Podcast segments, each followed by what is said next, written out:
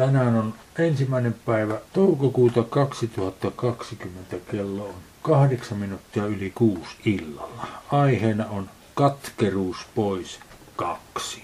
Ja menemme heti Efesolaiskirjeen kuudenteen lukuun. Lähetään jakeesta kymmenen.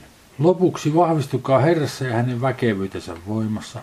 Pukekaa ylenne Jumalan koko sota-asu, voidaksenne kestää perkeleen kavalat juonet.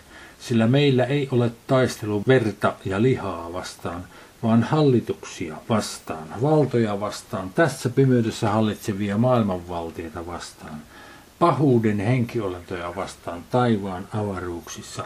Sen tähden ottakaa päällenne Jumalan koko sota-asu, voidaksenne pahana päivänä tehdä vastarintaa ja kaikki suoritettuanne pysyä pystyssä. Siis tässä kiteytetään meidän tilanteemme tällä hetkellä suhteessa meidän hengelliseen vastustajaamme. Me olemme taistelussa sen kanssa. Toi sanajakessa 12, mikä on käännetty sanalla taistelu, on sellainen krenkielinen sana, joka edustaa painiottelua. Ja siihen aikaan järjestetyt painiottelut olivat aivan erilaisia kuin mitä nykyaikana. Siinä mielessä, että ne oli kaikki kuolemaan johtavia. Jompikumpi painioista kuoli. Se on se sana, mitä tässä käytetään. Ja sitten tuo sana hallituksia, jonka mä kirjoitin tuohon krenkille sana arkkee, tarkoittaa alku ensimmäinen. Ja kun puhutaan niin kuin kaupungin ensimmäisistä miehistä esimerkiksi, niin puhutaan kaupungin hallitusmiehistä, hallintomiehistä. Ja tämä sana arkkee tässä Efrelaskirjan kuudennessa luvussa edustaa pahuuden henkiolentojen hierarkiassa voimaltaan kaikkein suurimpia ja asemaltaan kaikkein korkeimpia demoneita alaisineen. Ja sen takia minä käyttäisin mieluummin sanaa ruhtinaskunta. Hallitus on, sitten tulee niin kuin esimerkiksi Suomen hallitus mieleen. No kyllähän se nyt sitäkin tietysti edustaa, mutta ero on siinä, että ruhtinaskunnassa on ruhtinas, joka on ylin, absoluuttisesti ylin, ja sitten kaikki sen alaiset alenevassa järjestyksessä. Ja näiden ruhtinaiden pomo on siis se perkele, se saatana, se meidän hengellinen vastustajamme. Sen alaisuudessa on tällaisia erilaisia ruhtinaskuntia ruhtinoineen ja näiden alaisineen. Tällaisia ruhtinaskuntia ovat esimerkiksi pelon ruhtinaskunta, jota jo käsiteltiin, ja katkeruuden ruhtinaskunta, jota nyt käsitellään. Näiden lisäksi aiheita, joihin pahuuden ruhtinaskunnat keskittyvät, ovat katkeruus itseään kohtaan tai itsetuhoisuus, kateus, rakkaudettomuus, epäusko ja okkultismi. Nämä on kaikki asioita, jotka siis tapahtuu ihmisen mielessä, joita kautta se hengellinen vastustaja hyökkää meitä vastaan. Ja on siis niin, että olemme äärimmäisen vakavassa taistelussa joka hetki, halusimmepa tahi ei. Semmoisessa taistelussa me olemme. Sitten tämä katkeruus. Uudessa testamentissa on kreikkinen substantiivi pikria. Se on katkeruus. Ja siitä sanavartalosta on verbi katkeroittaa tai katkeroitua ja adjektiivi katkera sekä adverbi katkerasti. Ja tässä on nyt sitten nämä Novumin numerot ja Strongsin numerot, jos haluatte katsella näitä sanoja. Näitä neljää sanaa on käytetty yhteensä kymmenen kertaa Uudessa testamentissa. Sitten kielitoimiston sanakirjan mukaan adjektiivi katkera tarkoittaa raskas, vaikea, kipeä tai tuskallinen. Ja sitten nyky-Suomen sanakirjassa esimerkiksi koiruoho on maultaan katkera. Koiruoho, se on katkeran makuinen, se on mitä se sana myös tarkoittaa. Vesi tai jokin muu juoma voi olla katkeraa. Puhutaan katkerasta juomasta ja sen juomisesta. Menemme apostolien tekojen kahdeksanteen lukuun.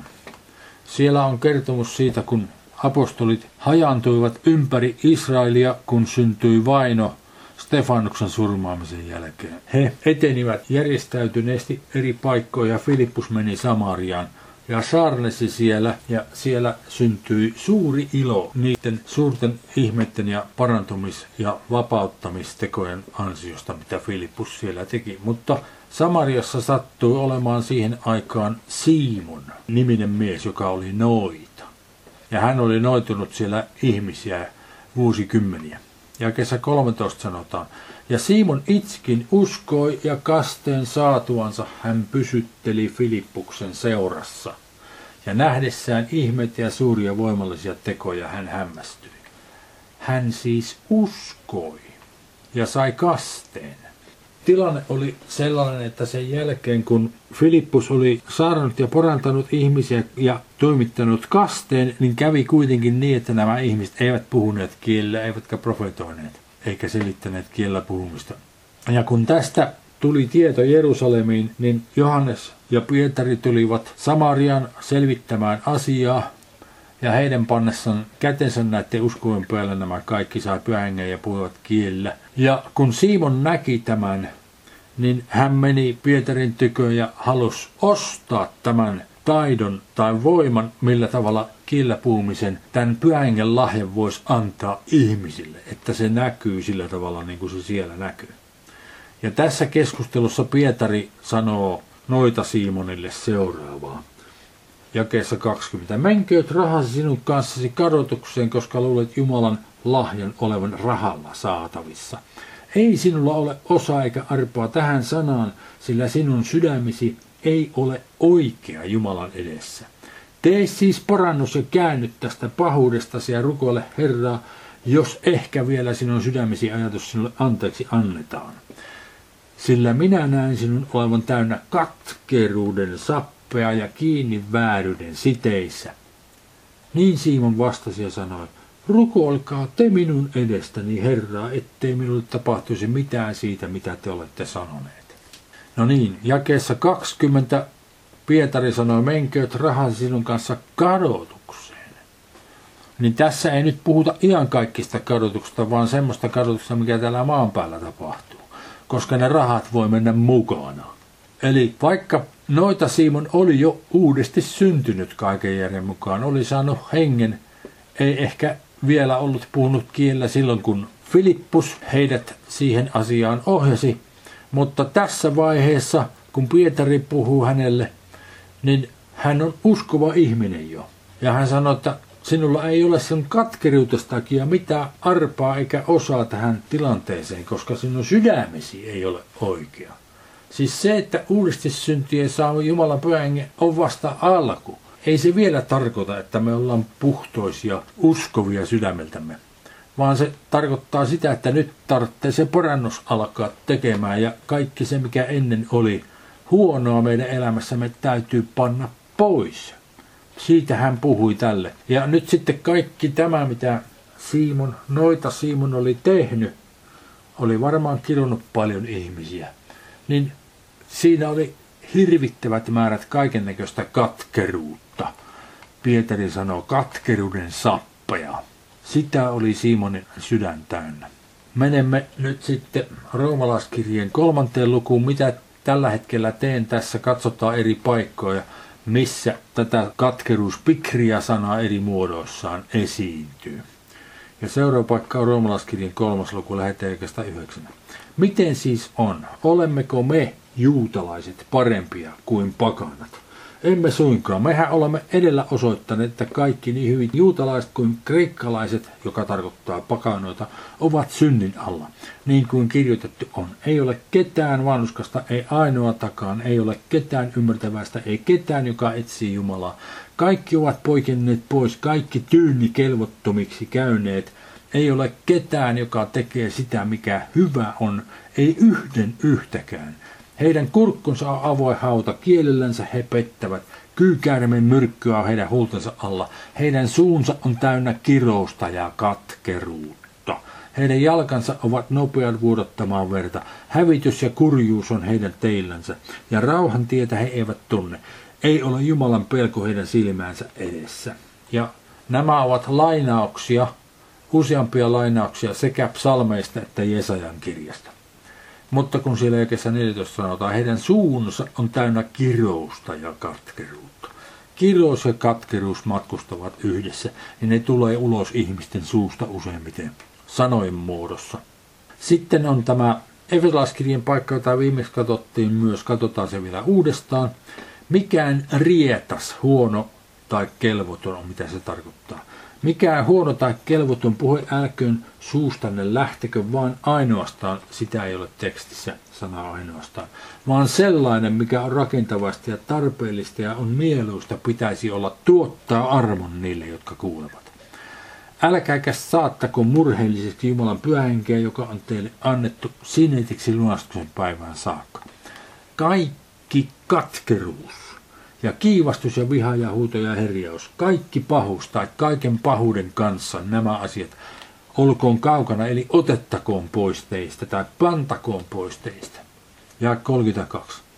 Ja olkaa toisianne kohtaa ystävällisiä, hyväsydämisiä, anteeksi antavaisia toinen toiselle, niin kuin Jumalakin on Kristuksessa teille anteeksi antanut. Siis katkeruuden, kiivastuksen, vihahuudon ja herjauksen vastakohtana on anteeksi antavaisuus.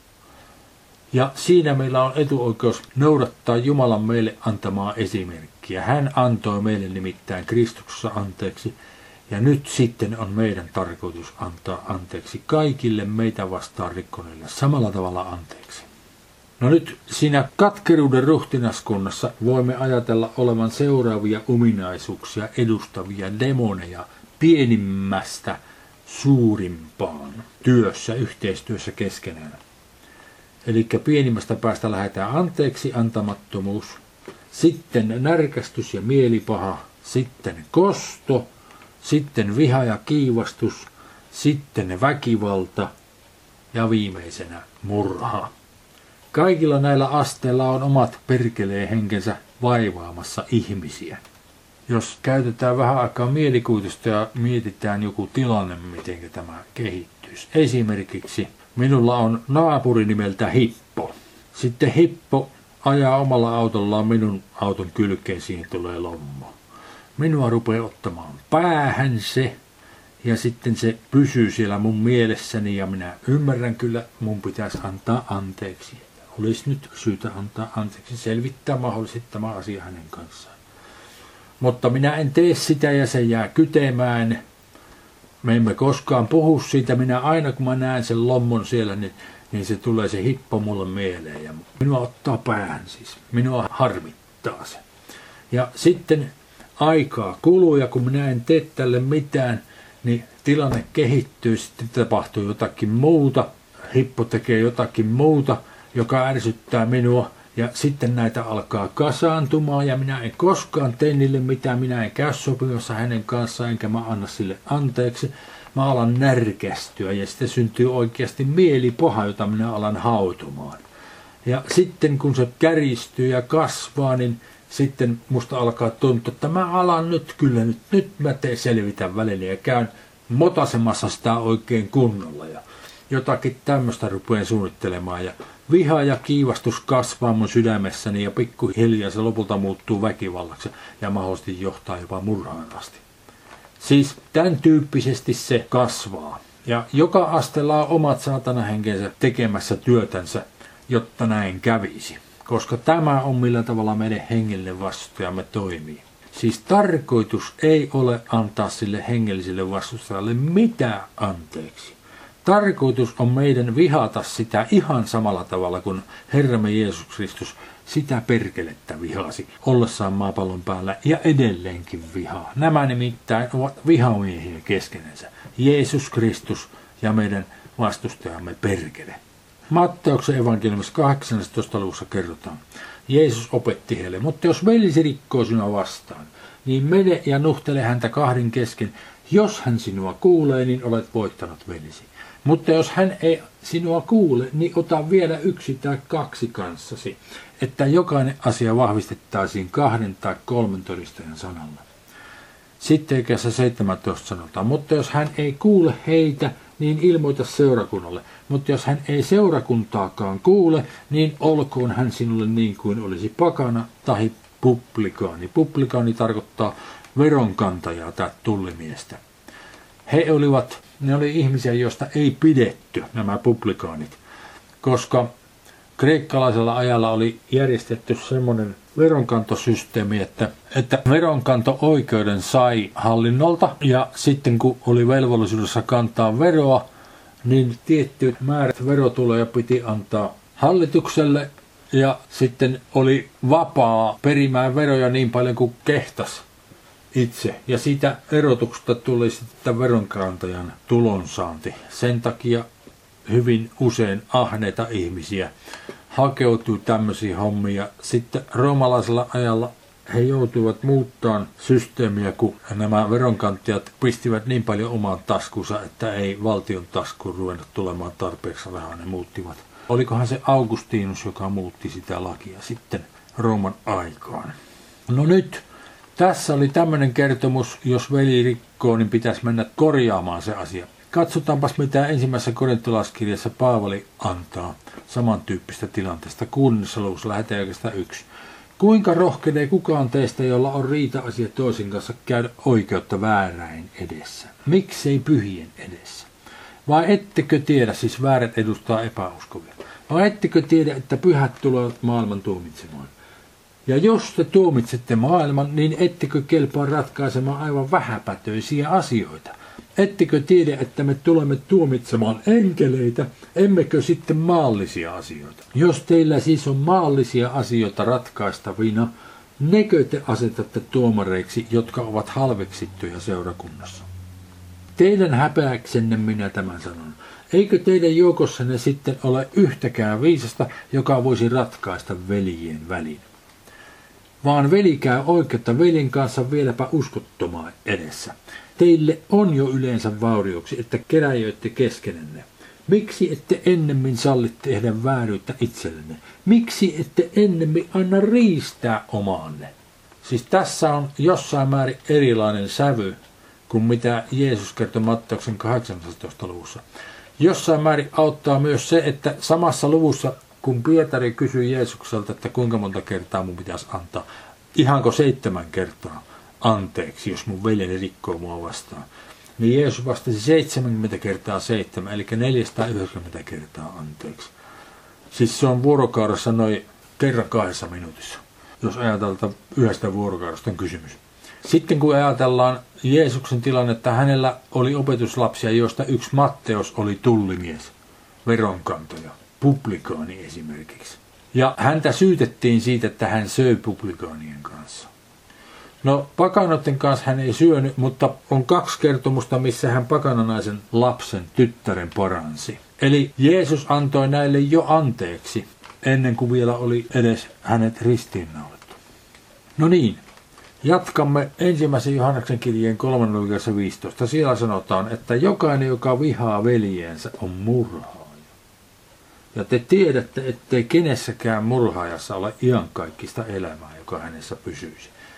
Siis tämä on hyvä muistaa, että viha aina edustaa murhaa yhdessä tai toisessa muodossa. Ei varsinaisesti toteutuneena, mutta se on siihen suuntaan menossa ja Jumalan silmissä se on käytännössä kattoon sama asia. Sitten luetaan kertomus Kainista ja Aabelista. Ensimmäinen Mooseksen neljäs luku. Lähetään yksi. Ja mies yhtyi vaimonsa Eevaan ja tämä tuli raskaaksi ja synnytti Kainin ja sanoi, minä olen saanut pojan Herran avulla. Ja taas hän synnytti pojan veljen Kainille, Aabelin. Ja Aabelista tuli lampuri, mutta Kainista peltomies. Lampuri tarkoittaa lammaspaimen, paimen. Ja kolme ja jonkun ajan kuluttua tapahtui, että Kain toi maan hedelmistä uhrilahjan Herralle ja myöskin Aabel toi uhrilahjan laumansa esikoisista niiden rasvoista, ja Herra katsoi Aabelin ja hänen uhriansa puoleen, mutta Kainin ja hänen uhriansa puoleen hän ei katsonut. Silloin Kain vihastui kovin, ja hänen hahmonsa synkistyi. Ja Herra sanoi Kainille, miksi olet vihastunut, ja miksi hahmosi synkistyy? Eikö niin, jos teet hyvin, voit kohottaa katseesi, mutta jos et hyvin tee, niin väijyy syntiovella ja sen halu on sinuun. Mutta hallitse sinä sitä. Harkitaan tätä tilannetta vähän aikaa tässä. Siis kun Adam ja Eeva olivat langenneet ja Jumala oli sitten julistanut tuloksen, koko maa on kirjoittu ton Aadamin syntilankemuksen tähden, koska hän söi siitä puusta, kun Jumala oli kieltänyt hyvän ja pahan tiedon puusta ei pitänyt syödä. Ja sitten tuli ensimmäinen ennustus, kolmannen lujaa kesä 15 Jeesuksen tulemisesta. Ja molemmat sekä Adam että Eeva uskoivat sen, koska he toimivat tämän ennustuksen mukaisesti. He hankkivat lapsia, jotka he kasvattivat ja tähän kasvatukseen kuului, että he kertoi kaiken, minkä he tiesivät lapsillensa. He kertovat näille Jumalasta ja he kertoivat Jumalan palvelemisesta. He kertoivat, mahdollisesti olivat jo aikaisemmin uhranneet sitä, minä en tiedä, kun ei raamatussa kerrota sitä. Mutta näille joka tapauksessa tämmöinen uhraamisen konsepti oli tuttu. Ja Jumala vastasi heidän uhrinsa tai jätti sitten vastaamatta. Niin kuin tästä sanotaan, että Aabelin uhri hän vastasi. Ja vanhassa testamentissa on kertomuksia, mistä voimme todeta, että Jumala tavallisesti vastasi tulella taivaasta. Otti sen uhrin vastaan polttamalla sen itselleen. No näin hän ei Kainin uhriin vastannut, sen takia Kain synkistyi, hän vihastui, hän suuttui. Mutta kun hän ei mitenkään kyennyt purkamaan sitä suuttumustansa Jumalaan, niin hän purki sen Aabeliin. Näemme sen kohta. Siis tuon jokeen seitsemän jälkeen voimme todeta, että tällä kohtaa Kain olisi voinut tehdä parannuksen. Jumala kertoa hänelle kuinka. Hän olisi voinut katua reaktiotaan, antaa isälleen Aadamille anteeksi sen, että oli johtanut heidät siihen tilanteeseen, missä he olivat, ja pyytää Jumalalta apua vihansa hallinnassa. Mutta hän teki toisenlaisen valinnan. Menemme eteenpäin, lähdetään jokaista kahdeksan. Ja Kain sanoi velillensä Aabelille, menkäämme kedolle, ja heidän kedolla ollessansa Kain karkasi velinsä Aabelin kimppuun ja tappoi hänet. Niin Herra sanoi Kainille, missä on velisi Aabel? Hän vastasi, en tiedä, olenko minä veljeni vartija. Ja hän sanoi, mitä olet tehnyt? Kuule, velisi veri huutaa minulle maasta. Ja nyt ole kilottu ja karkoitettu pois tältä vainiolta, joka avasi suunsa ottamaan velisi veren sinun kädestäsi. Kun maata viljelet, ei se ole enää sinulle satoansa antava. Kulkija ja pakolainen pitää sinun olevan maan päällä. Ja Kain sanoi Herralle, syyllisyyteni on suurempi kuin että sen kantaa voisin. Katso, sinä karkoitat minut nyt pois vainiolta, ja minun täytyy lymytä sinun kasvojesi edestä, ja olla kulkija ja pakolainen maan päällä. Ja kuka ikinä minut kohtaa, se tappaa minut. Ja 15. Mutta Herra sanoi hänelle, sen tähden kuka ikinä tappaa Kainin, hänelle se pitää seitsemänkertaisesti kostettamaan. Ja Herra pani Kainiin merkin, ettei kukaan, joka hänet kohtaisi, tappaisi häntä. No ymmärtääkseni tälläkin kohtaa Kai olisi voinut tehdä porannuksen, mutta hän päätti toisin. Ja kesä 16 kerrotaan, niin Kain poistui Herran kasvojen edestä ja asettui asumaan Noodin maahan itään päin Edenistä. Siis hän poistui itse.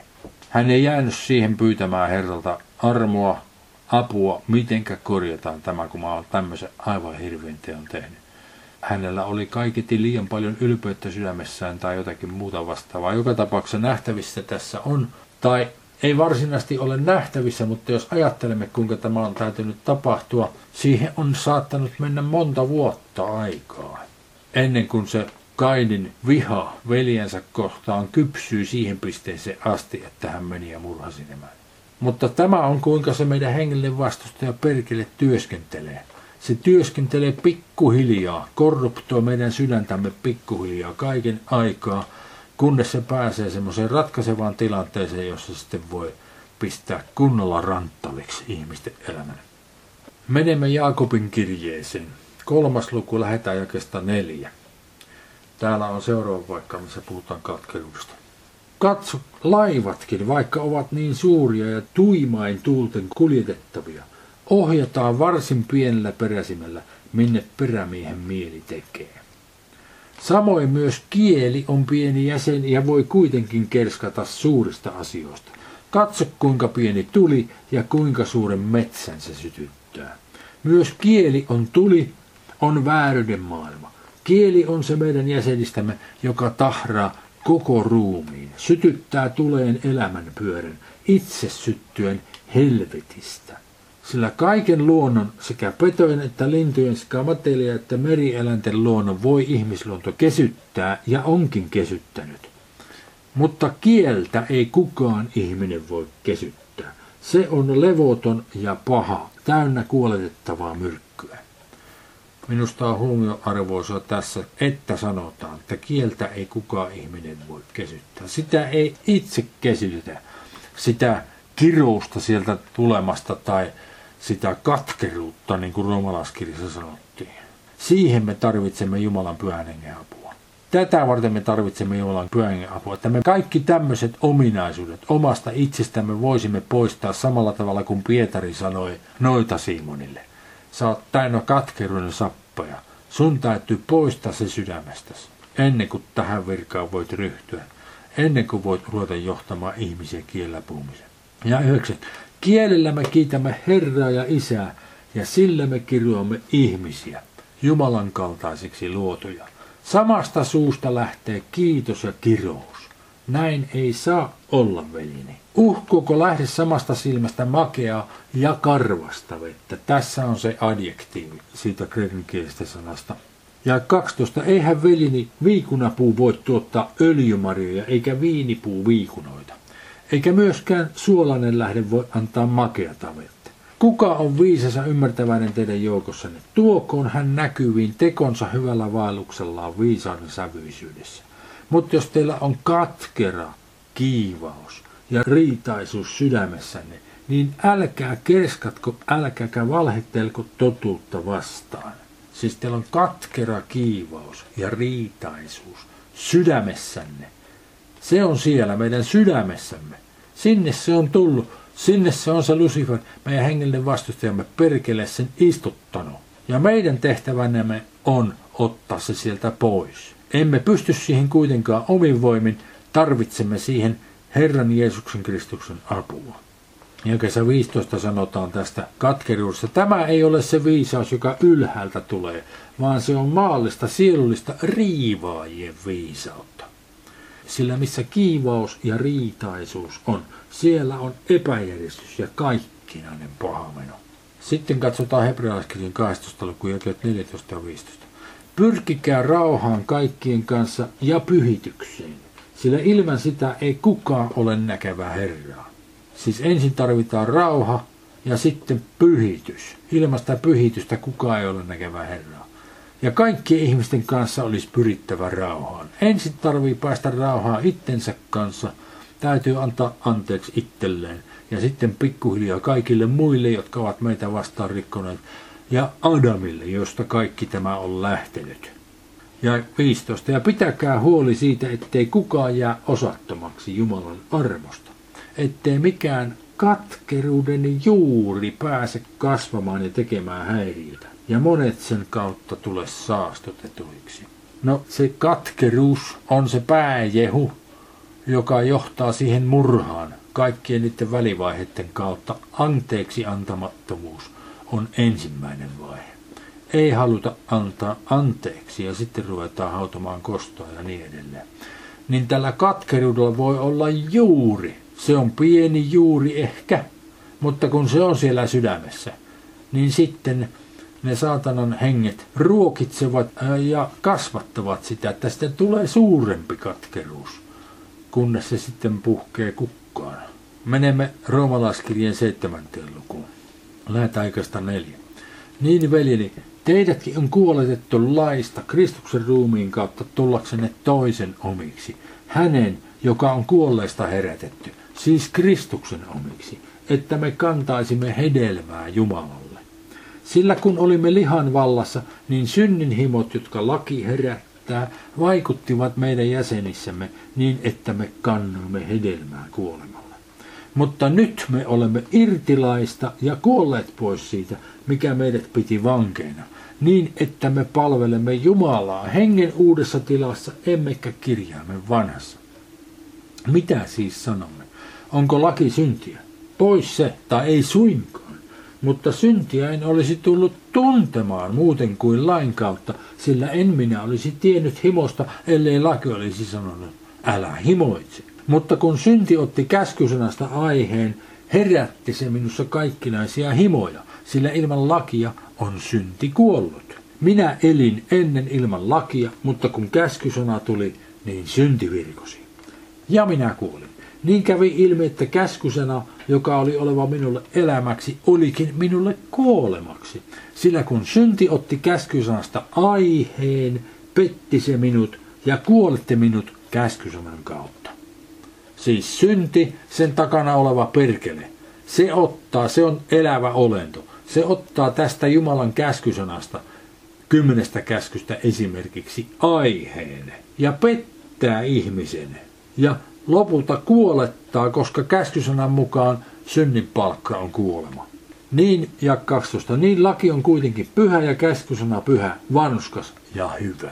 Siis laki on hyvä, se pantiin sitä varten, että ihmiset voisivat puhdistaa sydämensä.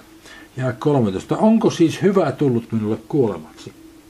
Pois se, tai ei suinkaan, vaan synti, että se synniksi nähtäisiin, on hyvän kautta tuottanut minulle kuoleman, että synti tulisi yleinen määrin synnilliseksi käskysanan kautta.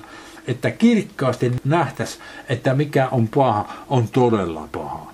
Sillä me tiedämme, että laki on hengellinen, mutta minä olen lihallinen, myyty synnin alaisuuteen. Sillä minä en tunne omakseni sitä, mitä teen, sillä minä en toteuta sitä, mitä tahdon, vaan mitä minä vihaan, sitä minä teen. Ja sitten hän jatkaa siitä, kuinka se on se synti, joka minussa asuu, joka nämä kaikki pahat asiat tekee. Niin se on. Se on juuri niin. Mutta syy, minkä takia me tässä paikassa ollaan nyt, on, että synti ottaa sitä käskysanasta aiheen. Ja nyt tämä anteeksi antamisen suhteen on täsmälleen sama juttu. Kun kerta Jumalan sanassa sanotaan, että meidän olisi syytä antaa anteeksi, niin kuin Efesolaiskirjan 4. luvun paikassa kerrotaan, että meidän olisi syytä antaa anteeksi, niin kuin Jumalakin on Kristuksessa meille anteeksi antanut. Niin jos me emme tee tätä, niin meidän hengellinen vastustamme tarttuu tähän syntiin kiinni ja kääntää sen kiroukseksi meitä vastaan. Ja sitten alkaa katkeruus kasvamaan meidän sydämessämme. Sitten katsotaan kolossalaiskirjan kolmas luku, lähetään oikeastaan yksi. Jos te siis olette herätetyt Kristuksen kanssa. No, tässä on tuo sana jos, joka niin kuin ilmaisee ehdollisuutta. Niin tiedämmekö me, että meidät on herätetty Kristuksen kanssa? Olemmeko me uudesti syntyneitä? Olemme, me elämme Kristuksen kanssa. Niin sen takia tämä on semmoinen jos, joka olettaa jo valmiiksi vastauksen, että he ovat herätetyt. Eli siis tämä voitaisiin kääntää merkityksessä koska. Koska siis olette herätetyt Kristuksen kanssa, niin etsikää sitä, mikä on ylhäällä, jossa Kristus on istuin Jumalan oikealla puolella. Olkoon mielenne siihen, mikä ylhäällä on, älköön siihen, mikä on maan päällä. Sillä te olette kuolleet ja teidän elämänne on kätkettynä Kristuksen kanssa Jumalassa. Kun Kristus meidän elämämme ilmestyy, silloin tekin hänen kanssaan ilmestytte kirkkaudessa.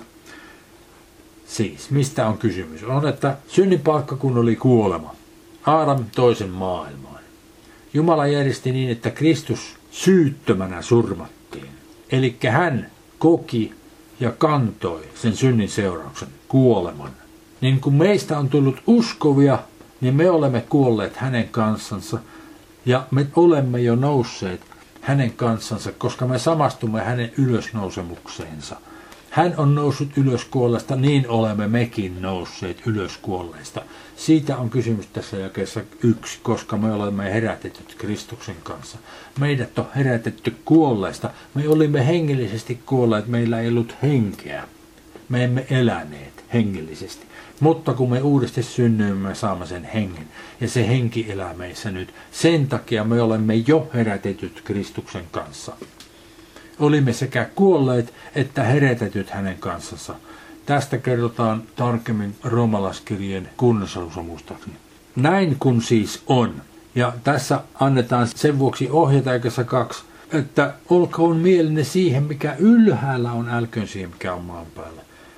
Niin sen takia jälkeessä viisi sanotaan, kuolettakaa siis maalliset jäsenenne ja sitten niitä luetellaan siinä. Haureus, saastaisuus, kiihko, pahahimo ja ahneus, joka on epäjumalan palvelusta. Sillä niiden tähden tulee Jumalan viha. Ja niissä tekin ennen vaalisitte, kun niissä elitte. Mutta nyt pankaa tekin pois ne kaikki. Viha, kiivastus, pahuus, herjaus ja häpäillinen puhe suustanne Älkää puhuko valhetta toisistanne, te jotka olette riisuneet pois vanhan ihmisen, vanhan elämäntapanne tekoinensa, ja pukeutuneet uuteen, joka uudistuu tietoon, luensa kuvan mukaan. Pukeutuneet uuteen elämäntapaan. Ja tässä ei ole kreikkalaista eikä juutalaista, siis ei ole pakanaa eikä juutalaista, ei ympärileikkausta eikä ympärileikkaamattomuutta, ei barbaaria, ei skyyttalaista, ei orjaa, ei vapaata, vaan kaikkia kaikissa on Kristus.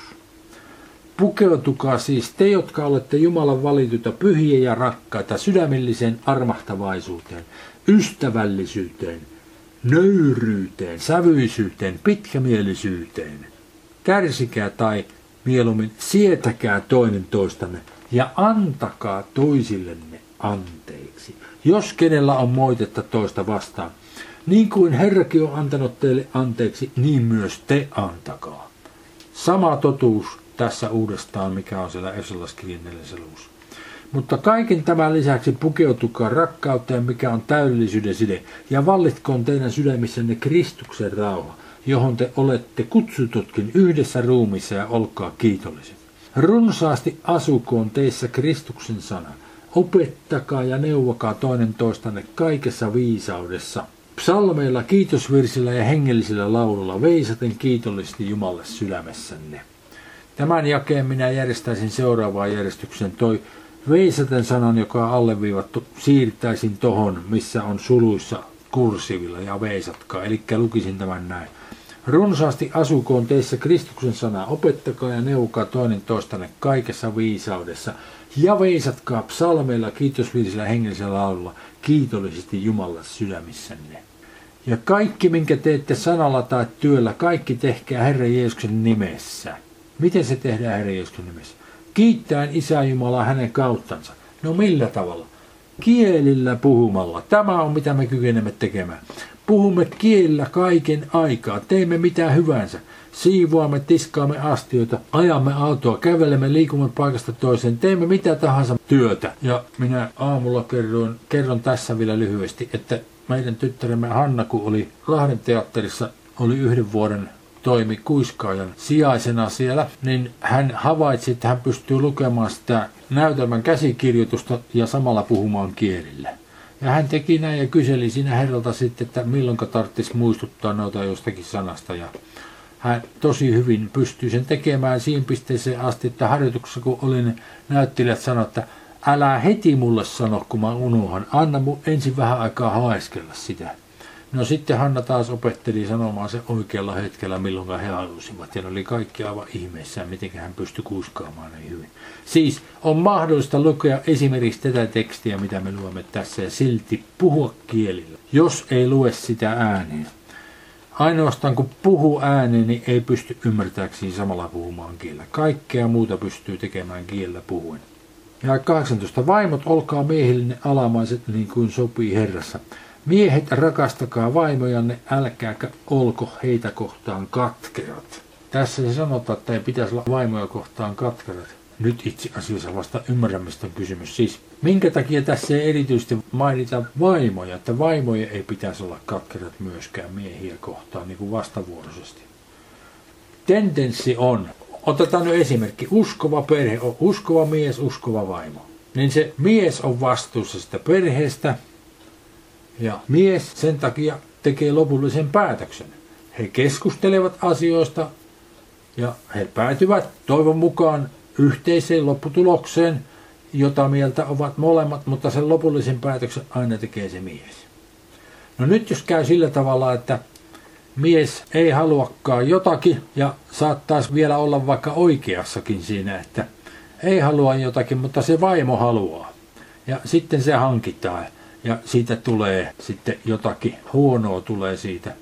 Niin siitä pikkuhiljaa, jos tämän antaa tapahtua yhä uudestaan ja uudestaan, niin se mies alkaa katkeroitumaan sitä vaimoa kohtaan.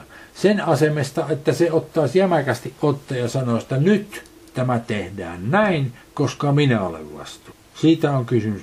Minä olen vastuussa, mä oon mennyt Herra eteen, hän sanoi tehdään näin, niin näin se tehdään nyt.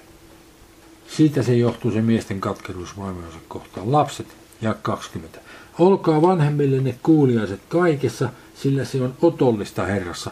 Isät, älkää kiihottako lapsianne, etteivät he kävisi aroiksi. Palvelijat, olkaa maallisille isännillenne kaikessa kuuliaiset, ei silmänpalvelijoina ihmisille mieliksi, vaan sydämen yksinkertaisuudessa peljäten Herraa. Sitten jakeessa 23 ja 4 sanotaan vielä, kaikki mitä teette, se tehkää sydämestäni niin kuin Herralle, eikä ihmisille, tietään, että te saatte Herralta palkaksi perinnön. Te palvelette Herraa, Kristusta.